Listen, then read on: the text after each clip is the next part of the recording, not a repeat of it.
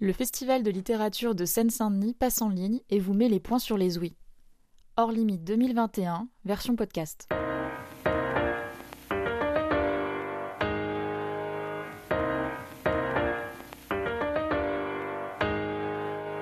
C'est l'histoire d'un festival de littérature contemporaine en Seine-Saint-Denis, mis à rude épreuve par la crise sanitaire. Cette crise qui parasite et impacte notre quotidien depuis un an oblige à faire preuve d'agilité, et surtout de créativité, à l'heure où les interactions sociales sont limitées. À Stein, des bibliothécaires ont eu envie de faire de cette contrainte une expérimentation, de donner l'occasion aux habitants de la ville de rencontrer la littérature contemporaine, tout en vivant une expérience qui semble a priori d'une autre époque. Ainsi, inspiré d'un roman de Cécile Pivot, Les Lettres d'Esther, paru aux éditions Calman Lévy en 2020, 18 Stanoises et Stanois, âgés de 11 à 50 ans, ont fait le pari fou de faire tomber les masques le temps d'une correspondance épistolaire. Chaque semaine, pendant trois mois, neuf binômes d'inconnus sont engagés à s'écrire et à échanger autour de leur quotidien. Cette histoire, c'est donc celle d'écrivains en herbe qui ont choisi de troquer les SMS contre une feuille de papier, celle de courageux qui osent se livrer à quelqu'un dont ils ignorent presque tout. C'est aussi l'histoire d'individus qui créent au fil des lettres des liens inattendus, parfois en se heurtant à des incompréhensions dues à leur différence de génération. C'est tout simplement l'histoire de personnes qui vivent l'expérience d'une rencontre hors du commun avec un ou une habitante de leur ville à qui ils n'auraient probablement jamais adressé la parole sans ce projet. Tout de suite, le premier épisode des Lettres d'Aragon.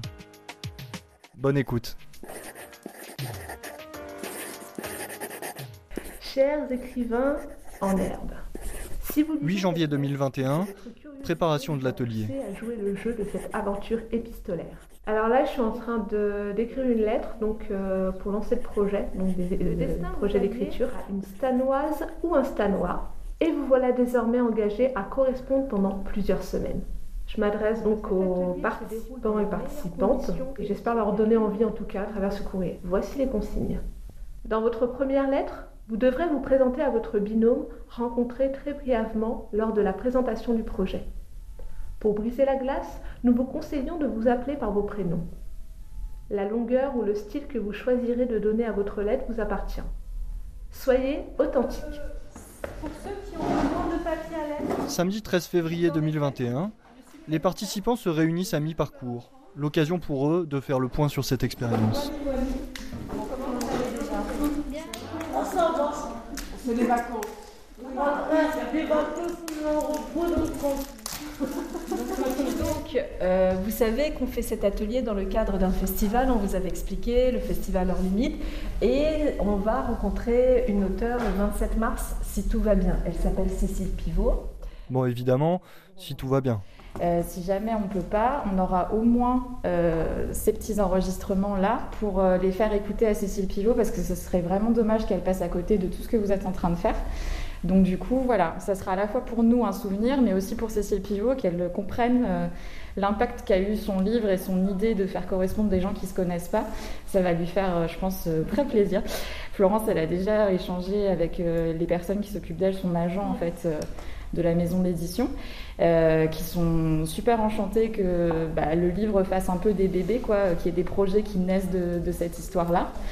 Donc en fait, là, on va récolter de la matière et après, on va en faire un truc. Qui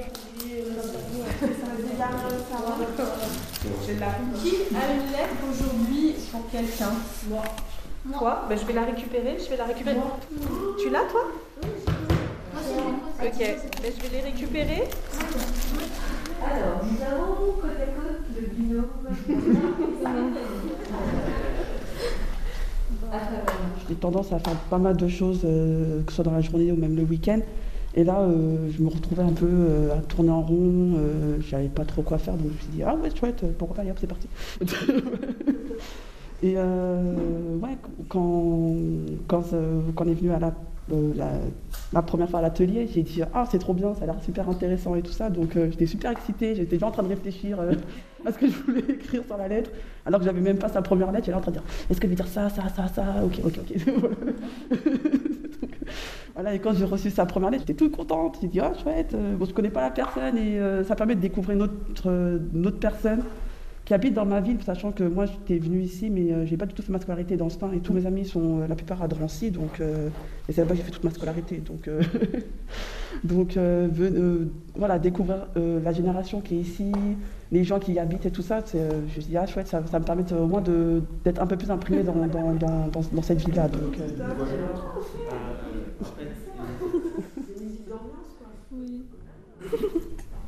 bah, en fait, pour moi, c'était très agréable à écrire. Et déjà au collège, j'écrivais déjà à mon meilleur ami pendant assez longtemps. Et quand tu sais qu'elle partage une participation, qu'est-ce que ça fait? C'est agréable de, de comme voir un futur moi.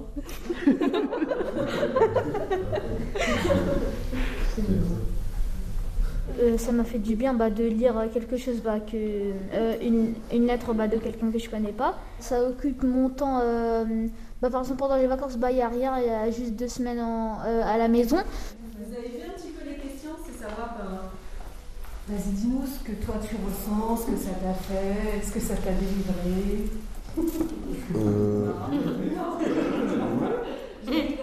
Ça m'a permis de avoir un autre une autre occupation que tout le temps soit lire, soit dessiner, soit faire mes devoirs. Il y a un truc que je dois rendre aussi de me fixer par rapport à, un moment où quand je reçois la lettre, ça y est, c'est peut-être une heure, une heure trente pour réfléchir, pour répondre et tout. Pour moi, c'est limite comme euh, faire connaissance, mais euh, d'une manière différente. Et du coup, ça rend l'exercice un peu plus marrant aussi.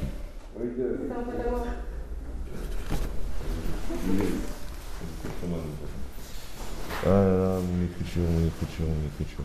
L'atelier, ça m'a beaucoup aidé parce que déjà, euh, j'ai jamais autant raconté ma vie.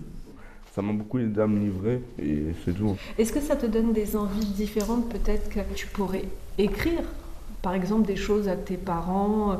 C'est pas évident, hein écrire des choses à tes parents pour leur expliquer certains mots que tu n'arrives pas à dire oralement, mais que tu pourrais coucher sur le papier? Parce que des fois, écrire, bah, c'est comme quand on écrit un message, c'est plus facile que d'être en face et d'avoir une personne. Non, j'écrivais déjà euh, avant, mais là, ça m'a donné envie de plus me livrer. C'est-à-dire que même dans mes textes, quand j'écrivais euh, une musique, je me livrais pas assez. Mais on peut payer, c'est des séances de psychothérapie.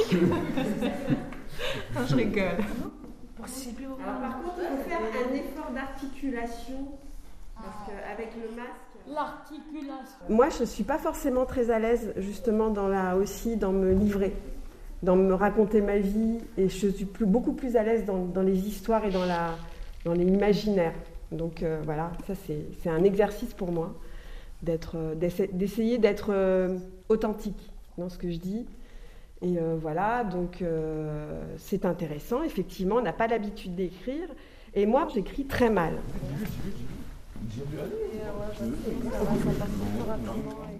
En fait, j'aime bien cette idée de me dire que les gens s'écrivent, et encore plus qu'ils s'écrivent alors qu'ils ne se connaissent pas.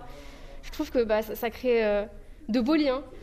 Et euh, je trouve ça très bien, les lettres, parce que bah, on en parlait tout à l'heure, ça nous permet de coucher certaines choses qu'on n'oserait pas dire à l'oral. Et même, c'est juste un beau souvenir. Moi, j'aime l'idée de, garder le papier. Voilà, ça, ça vous procure quelque chose en fin de compte? Pas nécessairement du bien-être, mais en tout cas une sensation de plaisir d'écrire de, à quelqu'un bah, Moi, je suis une génération où j'ai connu un peu les lettres. Et euh, à l'époque, j'écrivais de vraies lettres manuscrites. Je prenais mon stylo, ma feuille, et j'envoyais des lettres à des copines pendant les vacances. Ce projet m'a rappelé en fait justement cet exercice-là et ça m'a aussi euh, rappelé que ça faisait très très très longtemps que j'avais pas écrit avec un stylo. Déjà dans un premier temps de me relancer là-dedans, ça m'a donné envie et puis euh, d'être avec un binôme euh, tiré au hasard, bah, c'était un petit peu ce côté un peu curiosité sympa.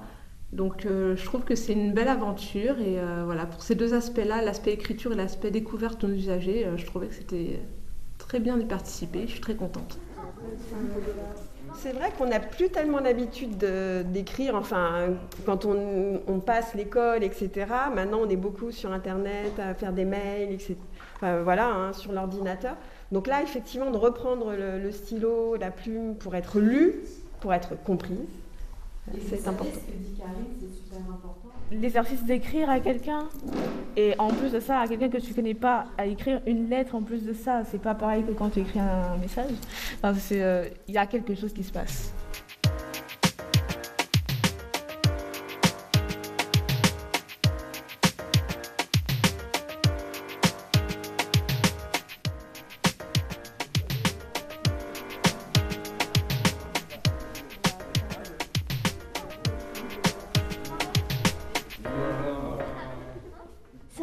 peu bizarre de parler avec quelqu'un qui a. Bah, euh, Mohamed, il a 4 ans de plus que moi, ou 5 ans, je sais pas, il a quel âge. Et euh, c'est ça une pression à toi de parler trop petit Oui. Et donc, est-ce que tu as fait attention aux mots que tu écrivais? Est-ce est que tu l'as refait ta lettre? Ou est-ce que tu l'as fait d'un premier jet et tu t'es dit vas-y euh, Ma toute première lettre, je l'ai recommencé deux fois. C'était difficile de trouver un sujet de quoi parler ensemble, je sais pas qu'est-ce qu'il qu'est-ce qu'il aime et tout et tout. Et là, bah, en ce moment, bah, euh, quand il m'a envoyé sa dernière lettre, bah, bah là, je sais bah, qu'est-ce qu'il aime, euh, il a combien de moyens général et tout et tout. On n'a pas l'habitude de faire ça, de parler avec des inconnus, ni de parler avec quelqu'un qui est plus jeune que moi. C'est pas une habitude qui. Enfin, j'ai pas l'habitude de faire ça, donc ça reste. Euh, ça, ça permet de changer et même découvrir une autre génération. Disons que voilà quoi c'est agréable. Euh, le fait de parler avec quelqu'un de plus petit que moi, bah, c'est original en fait. Je sais pas le vocabulaire que je dois utiliser en fait. T'as l'impression qu'il va pas te comprendre? Ah oui, des, quelquefois, oui, des fois. Mais je, j'essaie de faire de mon mieux. Mais il me comprend donc ça va. En fait, on, a décidé de, de, de, se communiquer que par, la, que par l'écrit, que par euh, les lettres qu'on se transmet pour, euh, pour garder l'anonymat finalement euh, qu'on a entre nous. Faites juste communiquer et après se retrouver à la fin puis euh, faire un débrief ensemble. Bah, j'ai l'impression d'avoir vieilli en écrivant à Ryan. Alors que j'ai que 25 ans, bah, il me parle du lycée et puis de, sa vie actuellement. J'ai l'impression que le temps il est passé assez rapidement. Mais la première lettre qu'il m'avait écrite, j'étais un peu déçue, c'est vrai, parce qu'elle était courte. Euh, la deuxième lettre, il s'est peut-être un peu plus livré. On est rentré peut-être dans les détails davantage. Et puis il m'a fait un, dessin aussi, je lui avais demandé. Et euh, j'ai beaucoup aimé. Il met aussi des, petits smileys. J'arrive pas trop à le faire, moi. Mais... Et tu le fais dans tes messages, dans tes textos, avec des smileys? Oui, et ça aide beaucoup, c'est vrai. Et puis là, il faut le faire juste avec des, des mots pour moi, et lui, il arrive à mettre des smileys. Tu m'avais posé une question de raconter un peu ma scolarité, et tu m'avais mis entre parenthèses de, de, de, raconter en gros, en résumé. Sans, sans, je ne veux pas rentrer trop dans les détails non plus. Alors, euh... T'as peur d'être intrusif ouais. Si ça avait été un garçon de 25 ans, est-ce qu'il serait été différent? Elle a peut-être pas forcément le, même vocabulaire ou la même façon de parler. Mais sinon, à part ça, euh, pour moi, il n'y a rien qui change. C'est un humain comme moi. Et si il a accepté ça, c'est qu'il a envie d'échanger aussi avec moi. Donc du coup, euh, je vois pas pourquoi j'aurais changé euh, en fonction de l'âge ou quoi. J'ai pensé à un peu parler de mon pays et après j'ai voulu parler des mangas, qui est ma passion. C'est là où on a un peu de mal. Du coup, on ne se connaissait pas du tout, on a une grande différence d'âge, on n'a pas eu du tout la même vie. On a commencé petit à petit à, se poser des questions, à se connaître. Voilà. C'est une pression, Magali, d'écrire à Karine, qui est bibliothécaire Non, pas du tout. J'ai pas du tout eu peur. Euh, parce que, euh, comment dire, c'est une lettre et euh, je peux écrire ce que je veux dessus et personne ne peut me juger. Alors, je suis allé deux trois fois au café manga avec le CD du collège et j'ai vraiment apprécié. C'est le paradis, c'est normal. Niveau fraternité, j'ai trois frères que j'apprécie très peu, mais bon, avec le temps, je devrais les aimer d'après mes parents. Finalement, je préfère avec euh, quelqu'un de plus jeune. Comme ça, ça change un peu la perspective, le point de vue. Euh, ça change un peu ce que j'ai à raconter. Du coup, non, j'ai bien aimé. Euh, c'est cool que ce soit quelqu'un de plus jeune. Il y a un apostrophe. J'hésite soit plus d'art dans le sens euh, c'est plus stylé, soit plus d'art ou dans le sens euh, l'art. Mais je comprends. Et je suis pas d'accord. Mais c'est cool. Elle est bien ça lettre. J'aime bien, j'aime bien. Bah, si j'arrêtais avec un plus jeune, je sais que genre, c'est genre ça, moi, genre de mener la discussion, genre il n'aurait pas trop à raconter puisqu'il est plus jeune. Donc, genre, ça aurait été un peu plus genre barbant. Parce qu'avec, genre, maintenant, avec un, quelqu'un d'âgé, bah, il a vécu des choses, il a des choses à dire il a, genre, il a plus de matière à partager qu'avec quelqu'un qui est plus jeune que moi. J'ai regardé qui était mon partenaire, j'ai vu Maurice, je le voyais souvent, mais genre, on ne parlait pas, donc bah, c'était une bonne occasion pour mieux faire connaissance. Je vais juste me présenter et genre parler, mais genre avec du respect, comme c'était un plus âgé. On est devenus de bons amis, et bah, ça, bah c'est bien, bah, j'espère qu'on va rester amis après l'activité. et que tout n'est pas genre superflu. C'est vrai que quand on tombe avec un jeune enfant en plus, on va se dire bon ben euh, j'ai une posture justement pro euh, et aussi en tant qu'adulte, on ne doit pas rentrer justement dans, le côté intime, on doit éviter à tout prix. Nous, notre rôle, il est également un peu de recentrer de temps en temps pour pas que ça s'éparpille. Euh, mais là, justement, j'appréhendais, donc j'ai fait en sorte de l'aiguiller sur des questions. Dès le départ, Yacine m'a posé aucune question personnelle, donc ça c'est très bien.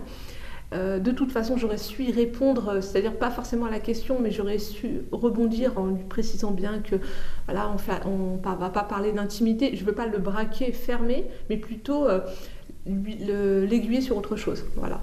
Et de mon côté, de toute façon, l'idée c'est euh, qu'on écrive, qu'on se livre mais euh, pas au point d'être mal à l'aise. Voilà, c'est plutôt ça. Et puis bon, en tout cas, pour l'instant, ça. que tu lis des mangas.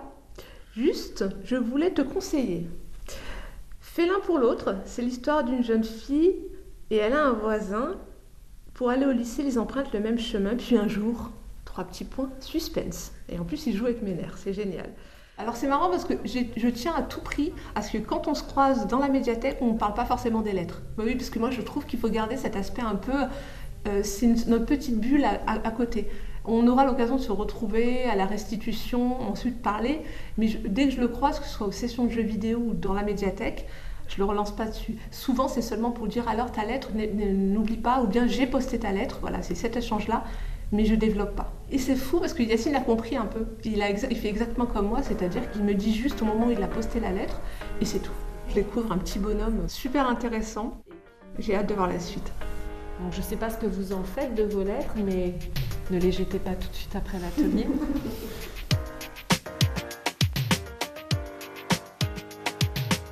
C'était Les Lettres d'Aragon, un podcast imaginé et réalisé par Julie Yakin et Jean Derieux, en coproduction avec l'association Bibliothèque en Seine-Saint-Denis pour le Festival Hors Limite. Merci à Mohamed Abbassi d'avoir composé la musique à Karima, Florence, Karine et Maurice, bibliothécaires à la médiathèque Louis Aragon de Stein. Merci à Ryan, Yacine, Mohamed, Saïd, Paul, Aïcha, Vania, Stéphanie, Bangali, Elisa, Mohamed encore, Manon, Félix et Asma. Retrouvez tout ce petit monde dans un prochain épisode avec deux comédiens du studio Théâtre de Stein. L'occasion pour eux d'apprendre à mettre en voix leurs lettres et de se préparer à rencontrer Cécile Pivot, l'auteur du livre dont ce projet est inspiré.